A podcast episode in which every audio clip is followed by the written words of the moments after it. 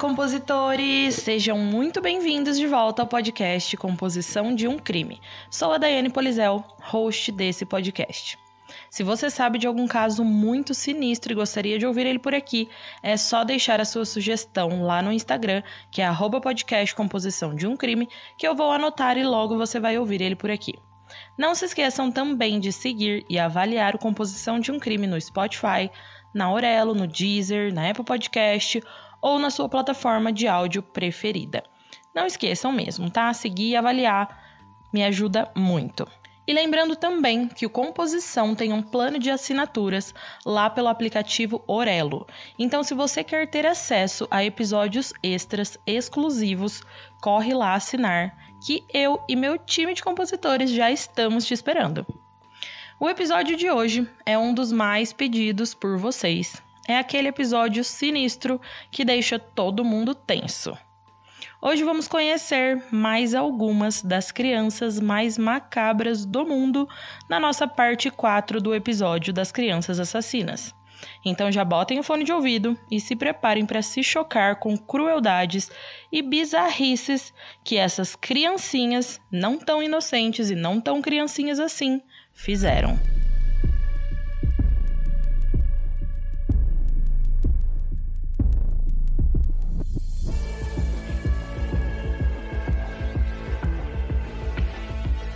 Se você está à procura de um podcast com uma pitada de humor e de morbidez, o Composição de um Crime é para você. Mas lembre-se que esse podcast é sobre crimes reais e algumas falas podem ser explícitas e não recomendadas a pessoas sensíveis e menores de 14 anos.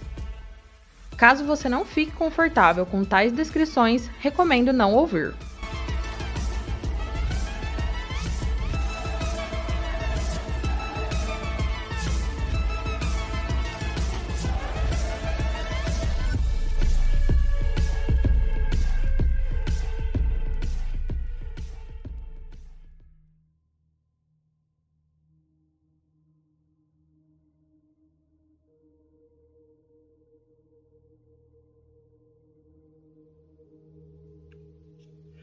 Primeiro caso que eu vou contar a vocês é o de Nathan Brooks, que não era tão criancinha assim quando tudo aconteceu. O garoto tinha 17 anos e alguns dias antes do Halloween do ano de 1995, ele, o Nathan, que estudava na Bel Air High School em Belmont County, Ohio, se gabou aos seus colegas que ele iria fazer algo grandioso pedindo para esses colegas irem à escola no sábado, porque ele faria esse algo grandioso. Mas ninguém deu muita bola para ele, para o que ele dizia, porque o perfil do Nathan era de um garoto que não chamava muita atenção, mais quieto, sabe? Ele era um estudante mediano que ficava longe dos problemas e se mantinha principalmente ali para ele mesmo. Um dos colegas na época brincou, dizendo que se ele quisesse mesmo fazer jus à ostentação que ele estava dizendo a todos, ele teria que fazer outro Wycliffe. Essa foi uma referência a um tiroteio ocorrido numa escola de ensino médio em Wycliffe, Ohio, menos de um ano antes dele ter essa conversa com os amigos dele, no qual uma pessoa foi morta e cinco ficaram feridas. E ninguém deu muita importância para o que o Nathan estava dizendo, até porque era 1995, né, compositores? Os grandes massacres escolares mais noticiados ainda não haviam acontecido. E ninguém estava tão atento a isso tudo como a gente está hoje. O que já tinha acontecido como foi o caso do Wycliffe, foram tiroteios escolares, com poucas vítimas e pouco alcance. Porém, Nathan Brooks não estava planejando um tiroteio na escola. Ele estava planejando um dia de massacre. O Nathan era um satanista declarado e ele compilou uma lista de 16 nomes. Todos esses nomes alvos de assassinato sacrificial. Os três primeiros nomes dessa lista, se preparem, eram o seu irmão, Ryan, e os seus pais, Terry e Marilyn. Por isso que eu disse que ele estava planejando um dia de massacre e não um massacre escolar. Bom, a data em que ele planejava realizar os assassinatos era sexta-feira, 29 de setembro de 1995. E nesse dia à noite, o Ryan, o irmão mais novo de 16 anos do Nathan, estava com um amigo assistindo a um jogo de futebol da escola, lá na escola, né? E quando o jogo acabou, ele foi para a casa desse amigo, onde ele ficou até um pouquinho mais da meia-noite. Finalmente, por volta da uma e meia da manhã, o Ryan ligou para sua casa com a intenção de perguntar para o pai se ele poderia passar a noite na casa desse amigo. Só que não foi o seu pai quem atendeu o telefone, e sim o seu irmão mais velho, Nathan. O Ryan então pediu para o Nathan avisar os pais que ele ia dormir na casa desse amigo, porém o Nathan respondeu que não, que o Ryan devia voltar para casa, que o seu pai já estava chateado por ele ter saído depois do toque de recolher e que ele não deveria se meter em problemas mais do que ele já estava. E a resposta do Ryan foi que ele iria dormir no amigo, já que de qualquer maneira ele estaria encrencado e ele lidaria com as consequências no outro dia de manhã. Então ele desligou, ficou mais uma horinha lá na casa do amigo, antes de decidir que provavelmente ele devia seguir o conselho do irmão mais velho e voltar para casa. Ele então pediu ao amigo Eric uma carona para sua casa, que é o amigo que ele estava lá na casa dele, né? E essa sequência de rebelião adolescente depois de tomar consciência, provavelmente foi o que salvou a vida de Ryan. E eu vou explicar para vocês o porquê. Enquanto Ryan estava com seu amigo Eric, um massacre estava ocorrendo na residência dos Brooks. Algo que o Ryan nunca poderia ter imaginado, e eu acho que vocês também não o Nathan Brooks estava reivindicando seus 15 minutos de celebridade, escrevendo seu nome no panteão sangrento de assassinos adolescentes. Em algum momento durante aquela noite, o Nathan entrou no quarto de seus pais, armado com uma série de armas diferentes. O seu pai, Terry Brooks, morreu primeiro, baleado três vezes na cabeça a queima-roupa com um rifle de caça. Então Nathan depois se voltou contra sua mãe, golpeando e esfaqueando ela até a morte com uma faca e um machado. Finalmente, com seus pais mortos, ele pegou uma serra na garagem e a usou para cortar a cabeça do seu pai. Ele então colocou a cabeça numa tigela de ponche que ele arrumou em cima de uma cadeira na sala de estar para ficar ali exposta. Ele então se sentou ali perto para esperar o seu irmão mais novo chegar em casa. E foi a ligação do Ryan, à uma e meia da manhã, que o tirou totalmente do seu plano. A princípio, ele ficou lá sentado, esperando, esperando, esperando o retorno do Ryan para casa, para que o Ryan fosse mais uma vítima. Porém, após algum tempo, ele ficou impaciente e partiu para buscar o irmão na casa do amigo Eric. Se o Ryan não fosse até ele, ele ia até o Ryan. E foi aqui que a decisão do Ryan de voltar para casa provavelmente salvou a sua vida. Eles até devem ter se cruzado no caminho, porque quando Nathan chegou à casa do Eric, o Ryan já tinha saído. A mãe do Eric estava ofendida por ser despertada da sua cama naquela hora, né? E também estava um pouco desconfortável com o comportamento de Nathan. Ele parecia todo desgrenhado, sem fôlego, um pouco maníaco, bem bizarro. Ela disse a ele que o Ryan não estava lá e fechou a porta na cara do Nathan. O Ryan, enquanto isso, tinha acabado de chegar em casa. Ele entrou silenciosamente pela cozinha e ficou bem consternado ao ver respingos de sangue pelo chão.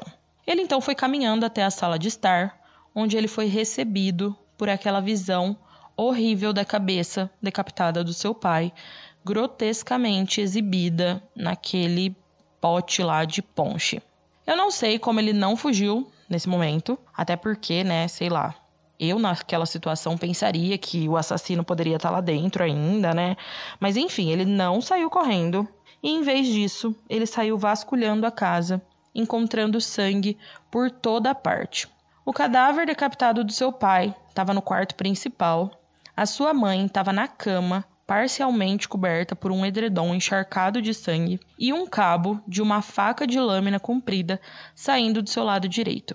E ainda haviam cortes profundos na sua cabeça, no seu rosto, aparentemente infligidos pelo machado ensanguentado que estava ali no pé da cama.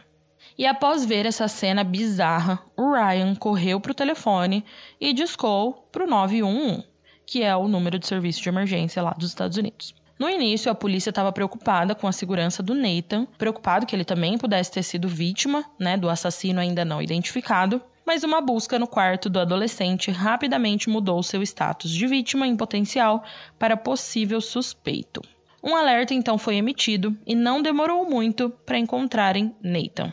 Ele estava sentado, pensativo, entre as lápides do cemitério local. Suas mãos ainda estavam cobertas com o sangue seco dos seus pais. Ele não ofereceu resistência quando foi preso e não disse nada para confirmar ou negar o seu envolvimento nos assassinatos. Após os terríveis eventos de 30 de setembro, poucos em Bel Air podiam compreender o motivo por trás dos assassinatos. Uma pessoa que entendeu foi o Ryan. Ele sabia que o seu irmão tinha problemas de abuso de substâncias, de drogas, de álcool. Ele sabia que o Nathan estava se entregando à crueldade de animais, ele estava né, torturando animais. E ele também sabia que o Nathan estava se envolvendo de um jeito ruim com o satanismo. O Nathan chegou até a dizer ao irmão uma vez que Satã era seu melhor amigo. Porém, o que o Ryan não podia imaginar é que tudo isso levaria à morte dos seus pais e ao desejo de seu irmão de também o matar e matar tantas mais pessoas. Evidências encontradas na cena do crime sugeriram que Nathan Brooks planejava matar pelo menos 16 indivíduos. Essa evidência seria mais tarde apresentada no julgamento dele, e ela estava na forma de um diário que incluía vários esboços de desenhos satânicos e também uma lista de pessoas que haviam sido alvo de assassinato, sendo que no topo da lista estava Ryan, seu irmão mais novo. As posições 2 e 3 eram ocupadas pelos pais, que ele matou, mas quatro nomes foram identificados como parentes da família Brooks e um padre também foi identificado naquela lista. Ao lado de alguns nomes da lista, o Nathan havia escrito notas adicionais para si mesmo, como eviscerar, desmembrar, molestar, decapitar, crucificar, coisas assim bem sinistras, compositores. Uma das consequências imediatas dos assassinatos da família Brooks foi o cancelamento do Halloween. Os assassinatos causaram ondas de choque nas comunidades do Vale de Ohio e havia temores generalizados de que Brooks não estivesse operando sozinho, que pudesse haver outros adolescentes ou parceiros esperando para atacar. Então, os vereadores de lá tomaram a frente e cancelaram as festividades de doçuras ou travessuras, porque a última coisa que eles precisavam era de crianças andando mascaradas pelas noites e pelas ruas escuras, né? Então, ao invés do tradicional dia de Halloween, foi decidido realizar um evento alternativo em um espaço verde lá local, apelidado de Bull at the Park, que seria traduzido mais ou menos como um susto no parque. E esse evento segue uma tradição de lá até os dias de hoje. E isso eu achei bem legal. Tudo bem que veio de uma coisa ruim, mas eu achei legal esse evento diferente. Mas, décadas após o ocorrido, nos dias atuais, Nathan Brooks ainda é uma sombra na cidade. As pessoas ainda falam sobre isso com muito medo. Porém, Nathan está trancado, em segurança agora, cumprindo uma sentença de prisão perpétua que o manterá atrás das grades até pelo menos 2038, que é quando ele pode pedir é, a sua possibilidade de liberdade condicional. Um júri de seis homens e seis mulheres o considerou culpado por unanimidade de duas acusações de assassinato agravado, rejeitando a sua defesa de insanidade. Em seu diário foi encontrado os seguintes dizeres que Nathan havia escrito: Satanás me trará paz. E agora, né? Ele vai ter que encontrar essa paz no Departamento Correcional de Ohio.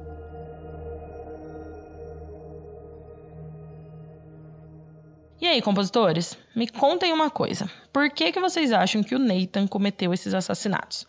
Foi mesmo pela influência das drogas e do satanismo? Ou vocês pensaram em alguma outra teoria do porquê ele matou os pais e queria matar mais aquele monte de gente?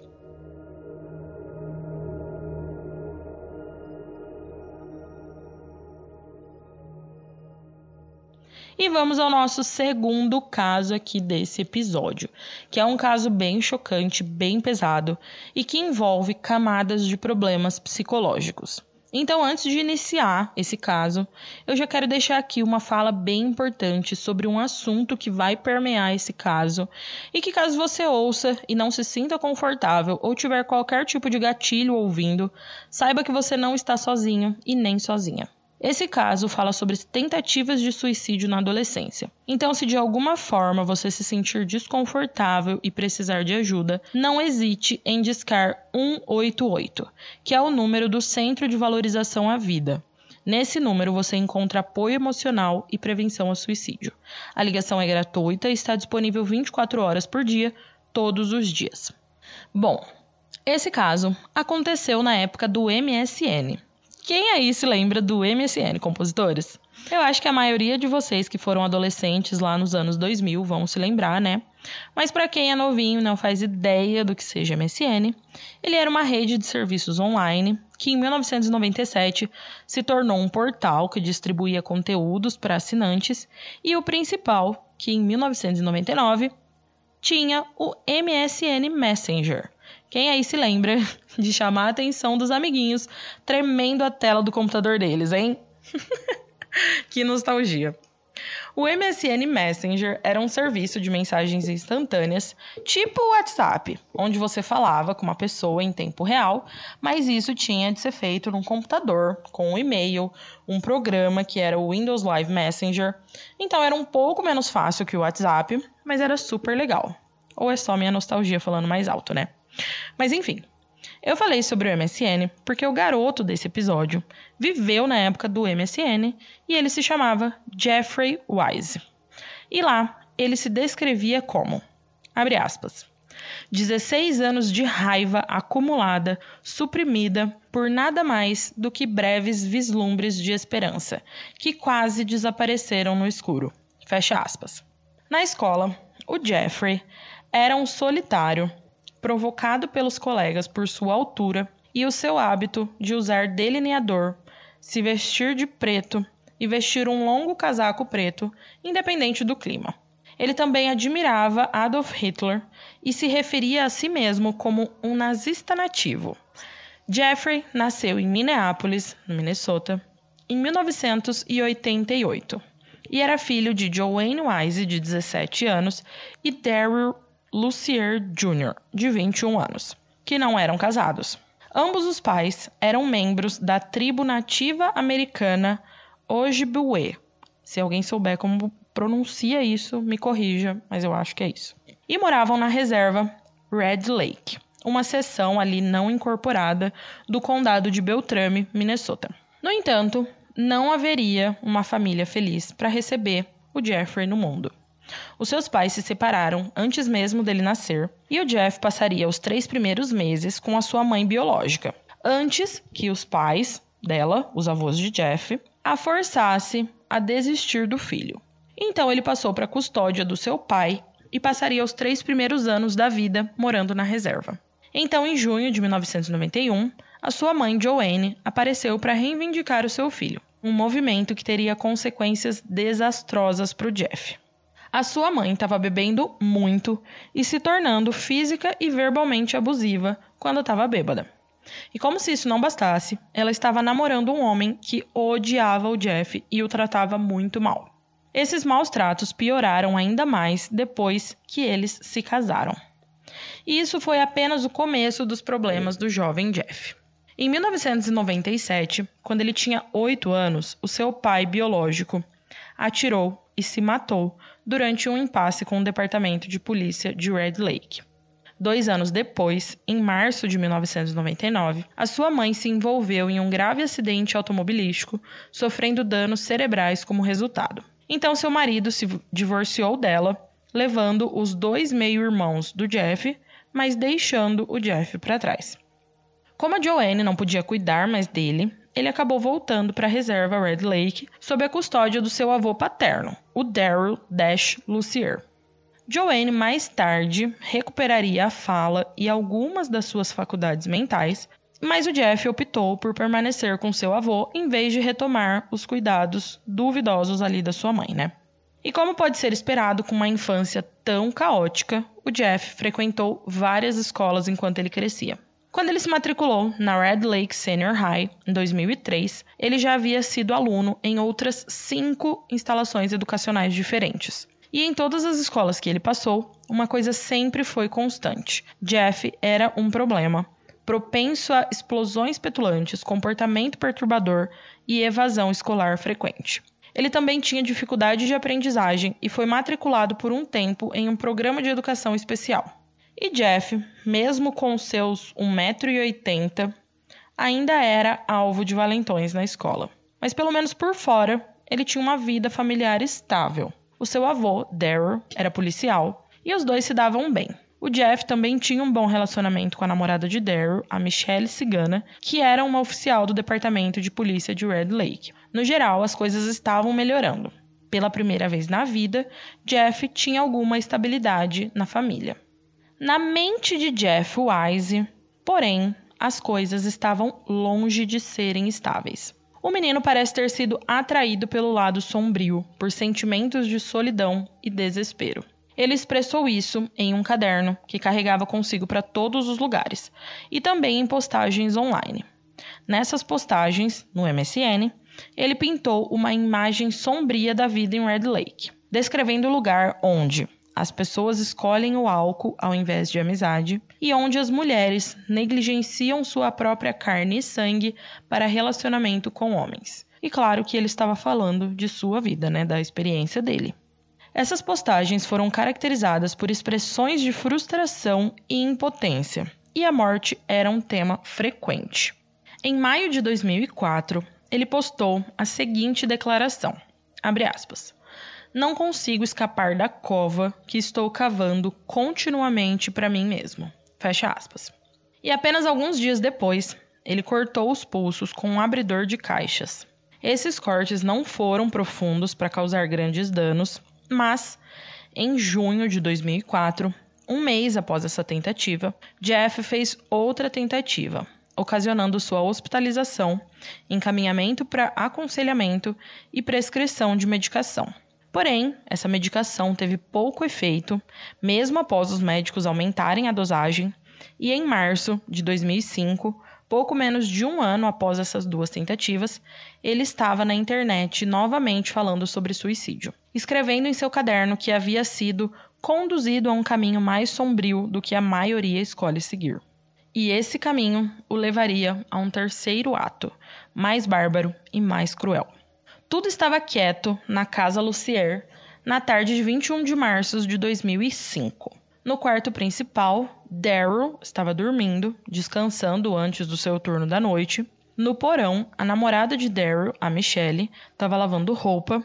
E em seu quarto, Jeff, de 16 anos, estava deitado em sua cama, contemplando seus planos para aquela tarde. Jeff estava atualmente suspenso da Westlake High e não frequentava as aulas lá há cinco semanas, mas naquele dia ele planejava voltar. Levantando-se de sua cama, ele caminhou até o seu armário. Lá ele começou a vasculhar uma gaveta, eventualmente recuperando uma pistola calibre .22 que ele estava escondendo há quase um ano. Ele removeu o pente, colocou de volta e então engatilhou a arma. Feito isso, ele partiu em direção ao quarto de seu avô. O Daryl estava dormindo profundamente quando seu neto entrou. Isso se adequava perfeitamente aos propósitos do menino. Ele não queria que seu avô soubesse o que estava por vir. Caminhando até o avô, adormecido, ele nivelou a pistola e começou a atirar, esvaziando o pente.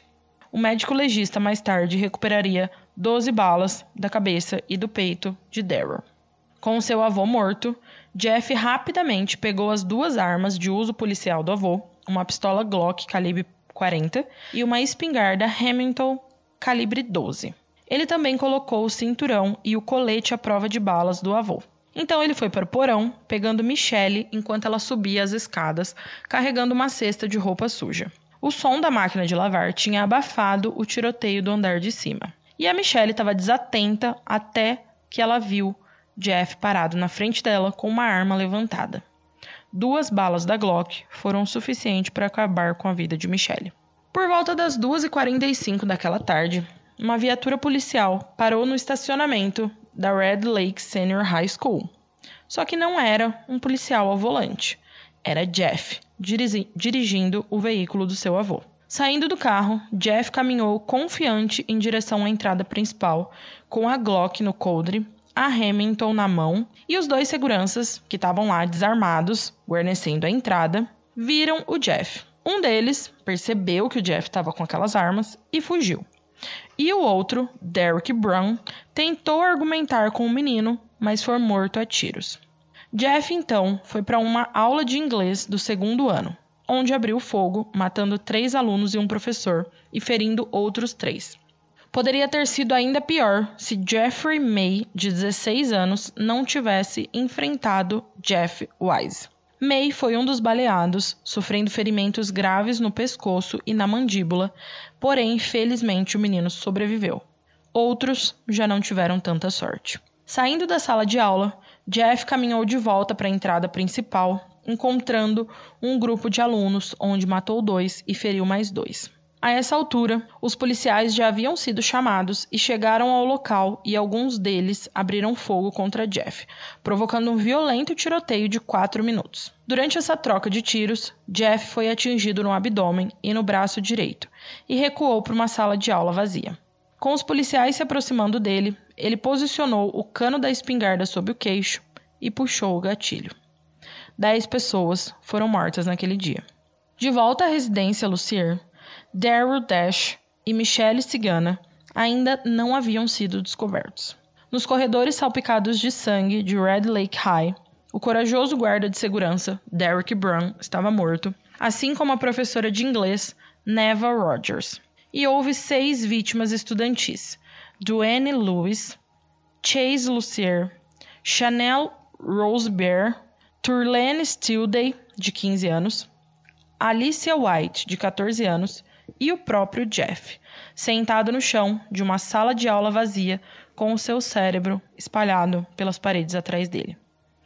A vida desesperadamente infeliz de Jeffrey Wise o trouxe a este lugar, mas ela não o atormentaria mais.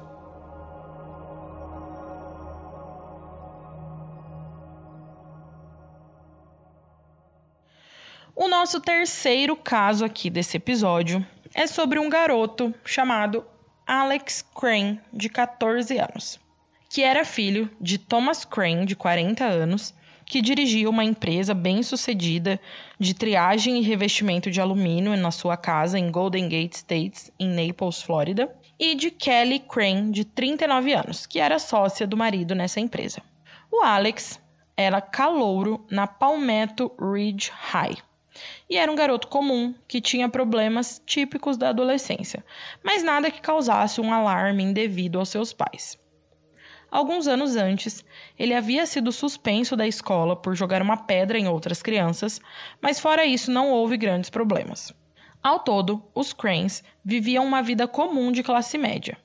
Mas na noite de 9 de dezembro de 2010, essa imagem de felicidade suburbana seria destruída da maneira mais brutal possível.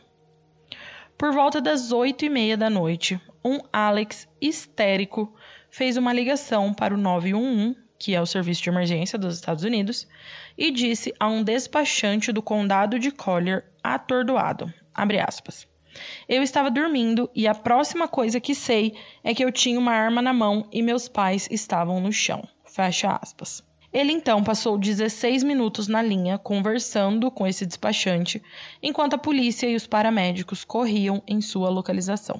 Durante esse tempo, ele assegurou, em lágrimas ao despachante, que não havia discutido com seus pais, que os amava e que não estava tomando nenhuma medicação. Ele também implorou a ela que apressasse os serviços de emergência. Finalmente, quando a polícia chegou, ele saiu da residência e desceu a calçada com as mãos para cima, como um desesperado se rendendo aos homens da lei que o perseguiam. Alex foi rapidamente subjugado, algemado e colocado na parte de trás de um carro patrulha. Só então os oficiais entraram na casa para descobrir o banho de sangue lá dentro.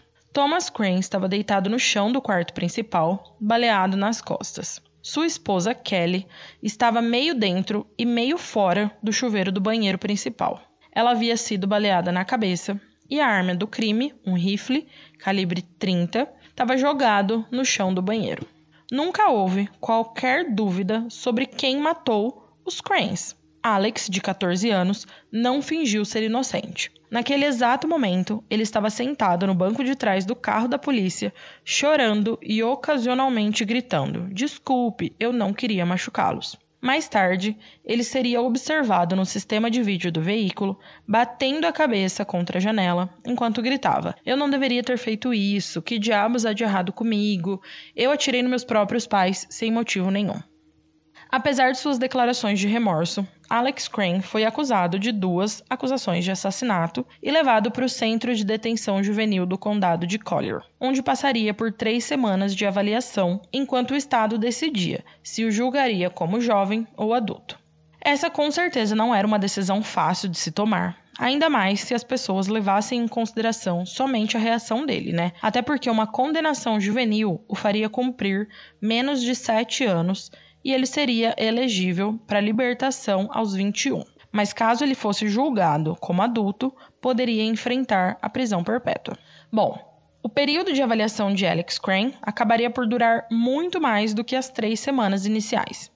Ele passou três meses em observação, durante os quais foi submetido a uma bateria de exames psiquiátricos. O que os médicos realmente queriam saber era por que ele fez isso. Ele tinha sido espancado, abusado sexualmente, tratado injustamente? O Alex afirmava que nada disso era verdade, que ele amava seus pais e se arrependia profundamente de ter machucados. Sua única explicação foi a que ele deu ao despachante do 911 na noite dos assassinatos, que ele de repente se viu no quarto dos seus pais segurando a arma e os seus pais mortos.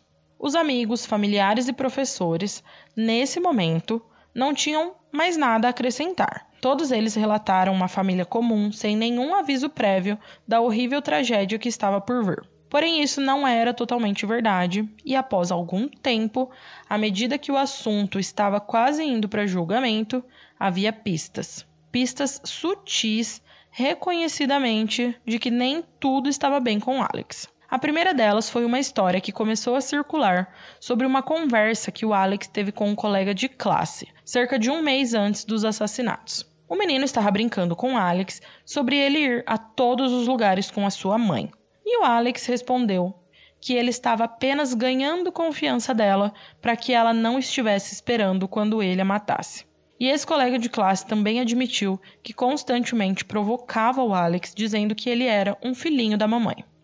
Depois, houve algo que uma vizinha relatou à polícia durante as investigações um incidente que também aconteceu cerca de um mês antes dos assassinatos. Essa vizinha ouviu tiros vindo da residência, enquanto Alex estava sozinho em casa. Mais tarde, ela relatou isso para os pais do menino, mas o Alex negou ter disparado um rifle. Segundo ele, ele estava soltando fogos de artifício. A vizinha, porém, estava convencida de que o que ela tinha ouvido eram tiros. Mais tarde, né, passado um tempo, ela ouviu o mesmo som na noite em que Thomas e Kelly foram mortos. Outra revelação interessante veio de um dos primos de Alex. Cerca de um ano antes do tiroteio, o Alex disse a ele que ligou para o 911 e denunciou seu pai por abuso depois que o Thomas o esbofeteou por pegar um refrigerante da geladeira sem permissão. É incerto se esse incidente aconteceu ou se a ligação de fato foi feita. No entanto, aponta para sentimentos ali de animosidade que o Alex pode ter mantido em relação ao seu pai. Então houve algo que aconteceu no dia anterior ao tiroteio. Algo que sugere premeditação e desmente a versão dos eventos de Alex. Alex disse a uma colega de classe que aquele seria o seu último dia na escola. Ela questionou ele sobre o motivo e ele inventou uma história, disse que a casa dos seus pais estava sendo hipotecada e que eles deixariam a área. Porém, isso era falso. A casa não estava sendo hipotecada e eles não iam deixar o local. Então, será que ele estava falando sério que aquele seria o último dia dele, porque ele tinha planos de machucar ou matar os pais e estava insinuando isso? Me pareceu uma história inventada ali na hora só para despistar a colega de classe. Mas e o motivo do crime? Já vimos que havia alguma dificuldade entre o pai e o filho e que Alex era bastante apegado à sua mãe. Mas isso nos deixa mais perto de por que ele os matou? A resposta pode estar em uma evidência descoberta pela polícia durante a busca inicial na residência. Debaixo do colchão de Alex, os policiais encontraram um bilhete escrito à mão que dizia: Por que sou sempre o segundo melhor? No mesmo local, junto a esse bilhete, eles encontraram dois pares de calcinha fio dental. Então, o que isso nos diz? Para quem Alex sentiu que era o segundo melhor? Como ele não tinha irmãos, podemos apenas supor que ele estava se referindo ao relacionamento com os pais. Sabemos que ele era próximo da sua mãe e ele é até provocado por um colega de classe por isso. Será que ele estava com ciúme da proximidade da sua mãe com seu pai? Ele se sentiu excluído do relacionamento que seus pais tinham um com o outro? Foi isso que o levou a pegar uma arma e atirar nos dois? Será que tivemos aqui uma demonstração de um complexo de Édipo mal resolvido? A menos que Alex Crane decida se abrir sobre essas coisas, nunca saberemos com certeza. Em março de 2011, o procurador-geral assistente Richard Montecalvo fez o anúncio que Alex Crane e sua equipe de defesa estavam temendo. O Alex seria julgado como um adulto. O único consolo era que as acusações haviam sido reduzidas. Mas isso ainda significava que o Alex enfrentava a perspectiva de 60 anos de prisão. A defesa respondeu a isso pedindo que o Alex fosse avaliado por seu próprio psiquiatra, um movimento que sugeria que eles estavam considerando uma defesa de insanidade. E como os advogados são bem espertos e trabalham com previsões, eles perceberam que isso poderia colar e foram logo negociar um acordo com a defesa. O acordo que foi finalmente alcançado viu Alex entrar com um argumento de Alford para duas acusações de homicídio culposo e aceitar uma pena de 20 anos atrás das grades. Eu fui procurar o que é esse tal de argumento de Alford e até achei o que é, mas eu não entendi muito bem as implicações disso. Então eu vou explicar o que é. E se tiver algum advogado aqui ouvindo que entenda dessa lei dos Estados Unidos, eu não sei se existe isso aqui no Brasil, mas enfim, e queira me explicar, eu vou ficar muito grata e depois eu explico para todos os compositores, tá? Mas enfim, esse argumento de Alford é quando o indivíduo, nesse caso o Alex, não admite o ato e afirma a inocência, mas admite que existem evidências com as quais a acusação provavelmente poderia convencer um juiz ou um júri a dar o veredito de culpado a ele. O que eu não entendi é, se há essas evidências que provavelmente levariam à condenação, por que um promotor aceitaria esse argumento? Mas é o que eu falei, né, gente? Eu realmente não entendi direito o que significa tudo isso. Eu não sou advogada e eu agradeço muito se alguém me explicar melhor, tá bom? E bom, o Alex está atualmente cumprindo pena na instituição correcional de Soto, em Arcadia, Flórida. Ele será elegível para liberdade condicional em outubro de 2029, quando completará 31 anos. O nosso quarto caso aqui é de um trio compositores. E essas três crianças eram Shannon Garrison, de 17 anos, Melissa Garrison, de 15 anos, e Robert Gould, de 17 anos. Como sabemos, né? Ser mãe solteira não é fácil, compositores tem contas para pagar, comida para comprar, uma casa para cuidar, e às vezes deve parecer um trabalho sem fim de 24 horas por dia todos os dias. Ainda mais quando se tem duas filhas. Além do papel duplo, né? É mãe, é pai, tudo ao mesmo tempo. Ou tenta ser. É um trabalho árduo e muitas vezes os sacrifícios não são apreciados. Diante desses desafios, Betty Garrison estava fazendo o melhor que podia. Betty era uma mulher divorciada de 45 anos, criando suas filhas Shannon e Melissa, em Gulfport, no estado do Mississippi, durante o início dos anos 90. E ela parecia estar fazendo um bom trabalho.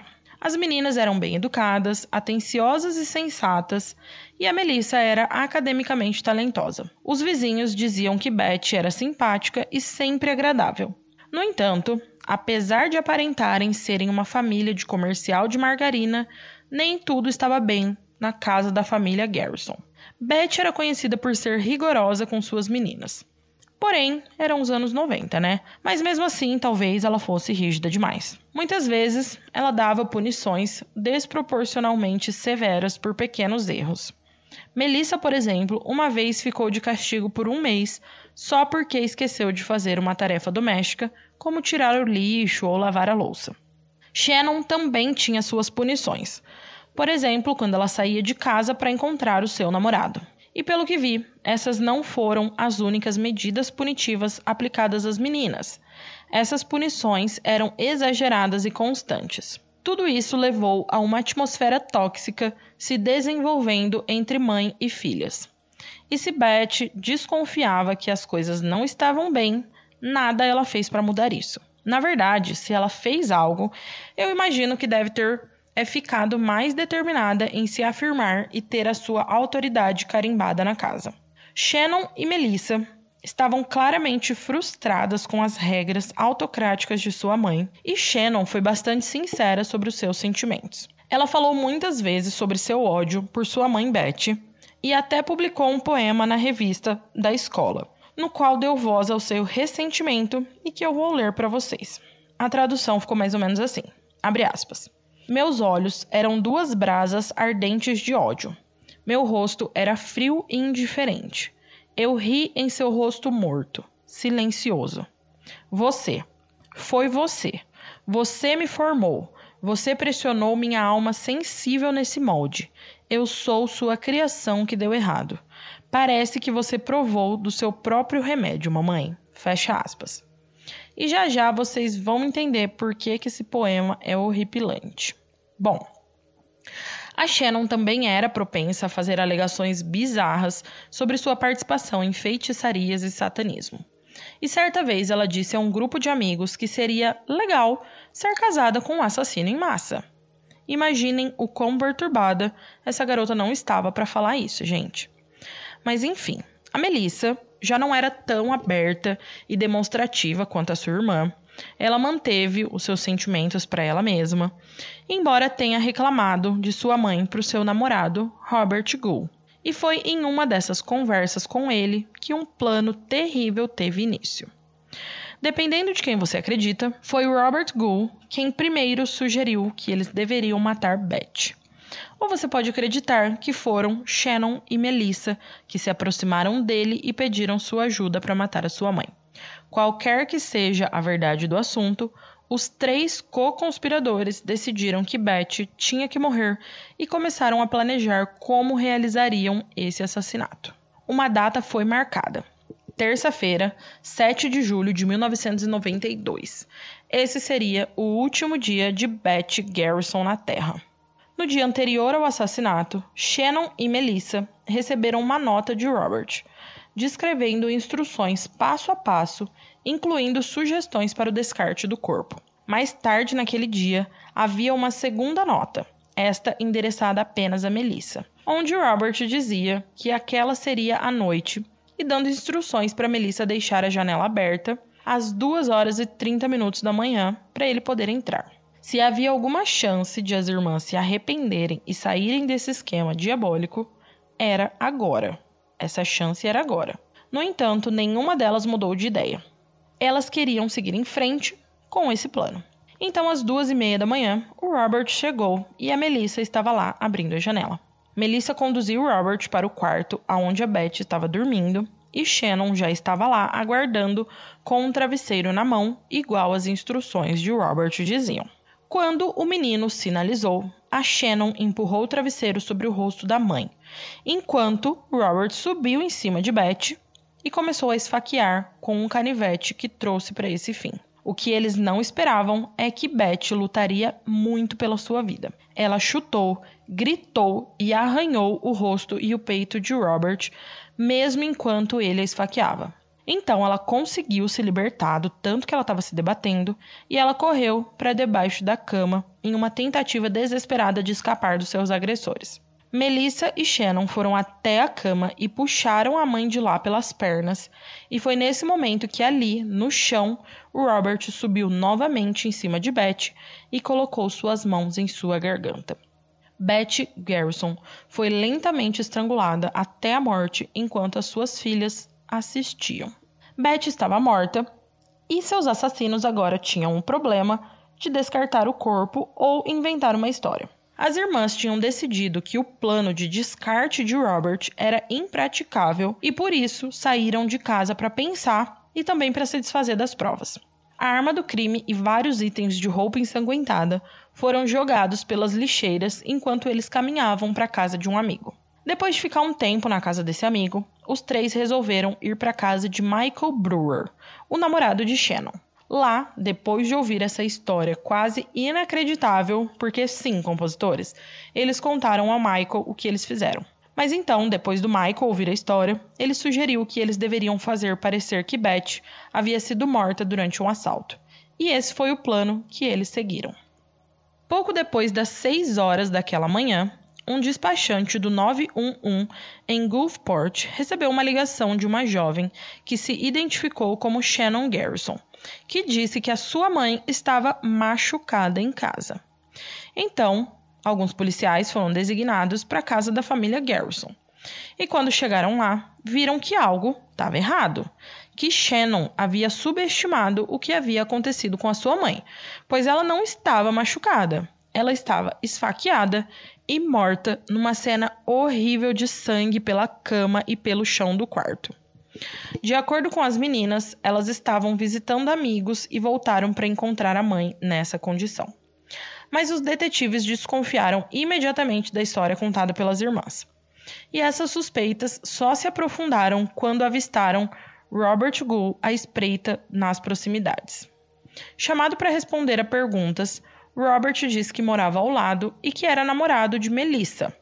Porém, quando perguntaram sobre aqueles arranhões, ele não conseguiu dar nenhuma explicação adequada para isso. Ele e as irmãs Garrison foram, portanto, levados para a delegacia para interrogatório. Enquanto isso, os oficiais fizeram uma busca na casa e acabaram encontrando as notas de instrução que o Robert havia escrito, fazendo toda a história deles desmoronar. Quando o assunto foi para julgamento, os assassinos se voltaram uns contra os outros. De acordo com Robert, as irmãs o recrutaram para matar Beth. Já Shannon, apoiada por Melissa, insistiu que tinha sido ideia do Robert o tempo todo. Porém, logo no início, Shannon e Robert já se declararam culpados e assumiram toda a culpa pela morte de Beth e iriam aceitar as punições devidas a eles, que no caso seria a prisão perpétua com a possibilidade de liberdade condicional em 25 anos. Melissa, enquanto isso, continuava a proclamar a sua inocência. As histórias de Shannon e Robert apoiaram essa afirmação de que ela não teve nenhum papel no assassinato real. Mas isso não a absolveu de responsabilidade. Ela pode não ter desferido nenhum dos golpes físicos, mas era igualmente culpada. Os julgamentos de Shannon e Robert foram finalizados e os dois pegaram mesmo a prisão perpétua, com possibilidade de liberdade condicional. Enquanto os julgamentos de Melissa foram conturbados. Ela chegou a ter cinco julgamentos, sendo que um deles foi cancelado. E no final, ela acabou sendo presa por apenas um ano e depois já conseguiu a sua liberdade condicional em 1999. A liberdade, no entanto, seria uma coisa de curta duração para Melissa Garrison. Três anos após a sua libertação, em 2002, ela morreu com apenas 25 anos por complicações de problemas de saúde. Já Shannon e Robert foram libertados na condicional, porém eu não encontrei muita informação sobre isso. Em alguns lugares eu vi pessoas comentando que a Shannon hoje em dia era psicóloga, mas eu não consegui corroborar essas informações. O que eu sei é que eles não estão mais atrás das grades.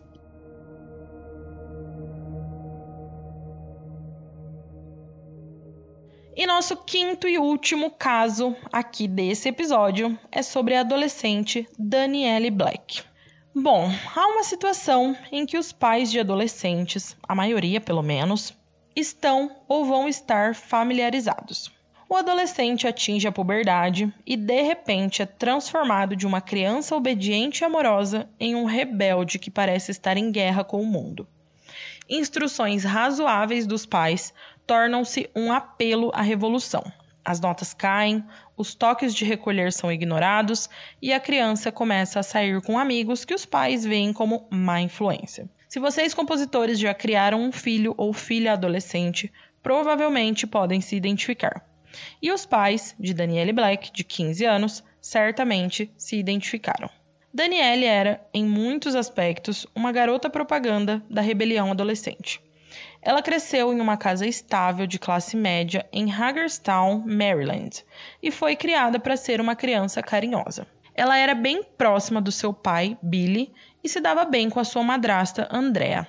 Ela se saiu bem academicamente e nunca foi um problema para os professores. E ela também tinha um relacionamento próximo com seu irmão mais velho, Justin. Mas então, Daniela entrou no seu segundo ano do ensino médio e tudo isso mudou. De repente, ela tinha adotado a cultura gótica e estava se vestindo toda de preto, usando maquiagem de cadáver e pintando as unhas com um tom profundo de magenta. Ela também estava bebendo, usando drogas e dormindo em todos os lugares, menos na sua casa. Suas notas também despencaram e ela desenvolveu problemas disciplinares na escola. E isso nem foi o pior. A Danielle começou a se automutilar e desses cortes ela coletava e bebia o próprio sangue. Para o seu pai, Billy, esse era um cenário de pesadelo. Sua amada filha estava se afastando dele e parecia que não havia nada que ele pudesse fazer para mudar as coisas. Ele tentou deixar ela de castigo, tentou tirar mesada, mas nada disso adiantava. O toque de recolher e outras medidas disciplinares também foram igualmente ineficazes. O mesmo aconteceu com a abordagem conciliatória. A Daniela ouvia as súplicas e as tentativas de se reaproximar do seu pai em silêncio e depois continuava o que estava fazendo antes sem mudar nada. Ela, na verdade, começou a se ressentir dessas conversas com o pai, porque ela começou a ver isso como um esforço dele para controlá-la. Aos amigos, ela confessou que o odiava. Ela até começou a fantasiar sobre matá-lo. Aqueles que conheciam Billy Black falavam dele em termos muito bons. Ele era, de acordo com o conhecido, um homem extraordinariamente bom. Mas agora, Daniele, cheia de ódio, começou a destruir a reputação do pai. Ela começou a espalhar rumores desagradáveis entre seu grupo de amigos, alegando que seu pai a espancava, que a brutalizava psicologicamente e que a molestava sexualmente. E todas essas mentiras acabaram por atingir um jovem chamado Alec Scott Ager, que fazia parte do grupo de góticos com quem a Danielle Black andava. Aos 19 anos, ele era um pouco mais velho que os outros e se via como uma espécie de guardião deles. Ele atendia pelo apelido auto-aplicado O Protetor, e isso era mais para ele do que apenas um apelido bacana. Alec era de um lar desfeito e havia sofrido abusos sexuais horríveis na infância. Então, a sua missão de vida era evitar que a mesma coisa acontecesse com outras crianças. E isso foi explicitamente colocado na seção Sobre mim da sua página do MySpace que eu vou ler para vocês. Abre aspas. A única coisa que resta é a necessidade de vingança contra aqueles que causam tristeza e dor. As pessoas saem impunes de coisas que nunca deveriam ter feito, mas ninguém as pune assassinos, molestadores de crianças, estupradores, espancadores de esposa, etc. Então a pergunta que faço é essa: é errado se vingar de quem a merece em defesa e vingança de quem não pode se proteger? Porque nesse mundo de ignorância injusta, você é o único que vai defender aqueles que precisam de ajuda. Fecha aspas. Após ouvir essa declaração de quem ele era, é fácil ver como Alec teria sido profundamente afetado por essas histórias de abuso de Daniele. E Daniele, sendo uma pessoa manipuladora, aproveitou disso e não poupou nenhum detalhe horrível. Ela estava carregando uma arma e essa arma era o Alec. E aos poucos ela estava enchendo a câmara com balas, acionando a trava de segurança e botando o dedo no gatilho. E em pouco tempo, ela convenceu o Alec de que a única maneira de acabar com seu tormento era assassinar seu pai. Na manhã de 31 de outubro de 2008, manhã de Halloween, Billy Black, de 47 anos, deixou o seu duplex em West Hagerstown para fazer o seu trajeto habitual para o trabalho. No entanto, as coisas seriam diferentes. Nesse dia, Billy ainda não havia chegado ao seu caminhão quando se viu confrontado por um jovem desgrenhado e de olhos arregalados. Ele estava prestes a perguntar ao estranho se ele podia ajudar, quando esse homem de repente puxou uma faca e o atacou. Pego inteiramente de surpresa, Billy nunca teve chance. Dos 20 golpes que foram desferidos, cerca de metade cortaram as mãos e os antebraços de Billy enquanto ele tentava se proteger, mas foi o resto dos golpes da faca que causaram o dano. Elas foram aterrissadas no pescoço, peito e ombros, cortando linhas vitais de suprimento de sangue. Billy Black continuou sangrando quando seu assassino o arrastou para um beco do lado do prédio, pegou a sua carteira e fugiu. Todo o episódio foi testemunhado pela filha de Billy, a Danielle, que estava observando silenciosa e impassível da janela do seu quarto. A princípio, a polícia pensou que se tratava de um assalto que deu errado, mas então eles começaram a ouvir sussurros por aí, pois a Danielle havia falado abertamente sobre o desejo de matar o seu pai e até tentou recrutar alguns dos seus colegas de classe na South Hagerstown High School em um esquema de assassinato por aluguel. Alguém também relatou uma observação bastante insensível que ela fez no funeral do seu pai, onde ela disse: aspas, Agora eu posso rir mas tenho que me comportar por um tempo. Fecha aspas. E ainda haviam seus escritos, incluindo um poema que parecia sugerir a morte iminente do seu pai, onde ela escreveu. Abre aspas. Apenas entenda, se você fizer isso de novo, você não terá uma vida para viver. Seus dias estão contados. Fecha aspas. Com os investigadores agora olhando de novo para as evidências, com até mesmo a madrasta de Daniele descrevendo-a como uma pessoa de coração frio, os detetives começaram a questionar seus amigos góticos e logo foram direcionados para o protetor, o Alec Scott Ager. Alec foi levado para interrogatório e não escondeu o seu envolvimento no assassinato. Ele confessou imediatamente e disse aos investigadores que estava orgulhoso do que tinha feito e que faria novamente. Ele havia livrado o mundo de um abusador e molestador de crianças. Onde a lei tinha falhado em agir, ele se adiantou. O que o Alec ainda não sabia e que logo ele descobriria é que ele havia sido enganado. Nenhum pingo de evidência foi encontrado para apoiar a alegação de abuso de Daniele. No fato, o oposto era verdade. Billy Black tinha sido um pai atencioso e esforçado. Seu único crime foi que ele tentou manter a sua filha rebelde no caminho certo, e isso às vezes exigiu pulso firme e levou Danielle a construir um ressentimento em relação ao pai. E esse ressentimento levou, em última análise, à sua morte. Tanto Alec Ager quanto Danielle Black foram presos e acusados.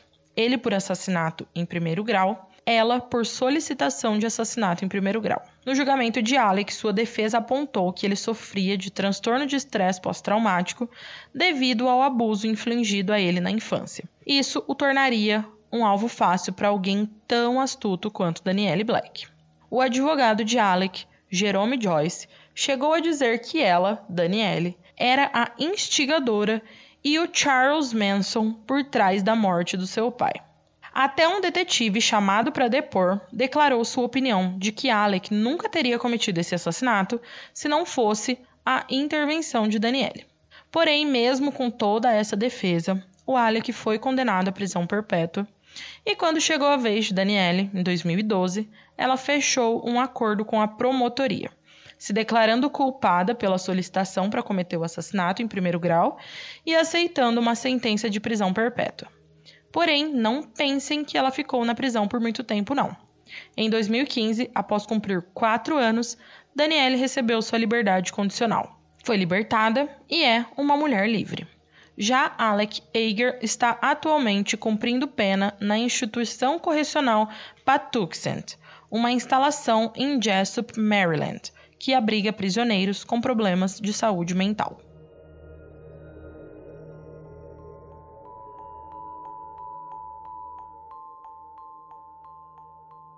Compositores, o episódio de hoje chegou ao fim. O que, que vocês acharam desses cinco casos, hein?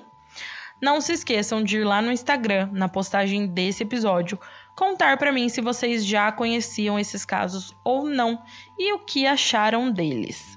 E não se esqueçam também de seguir e avaliar o Composição de um Crime no Spotify, na Aurelo, na Apple Podcast ou na sua plataforma de áudio preferida. Compositores, até o próximo crime!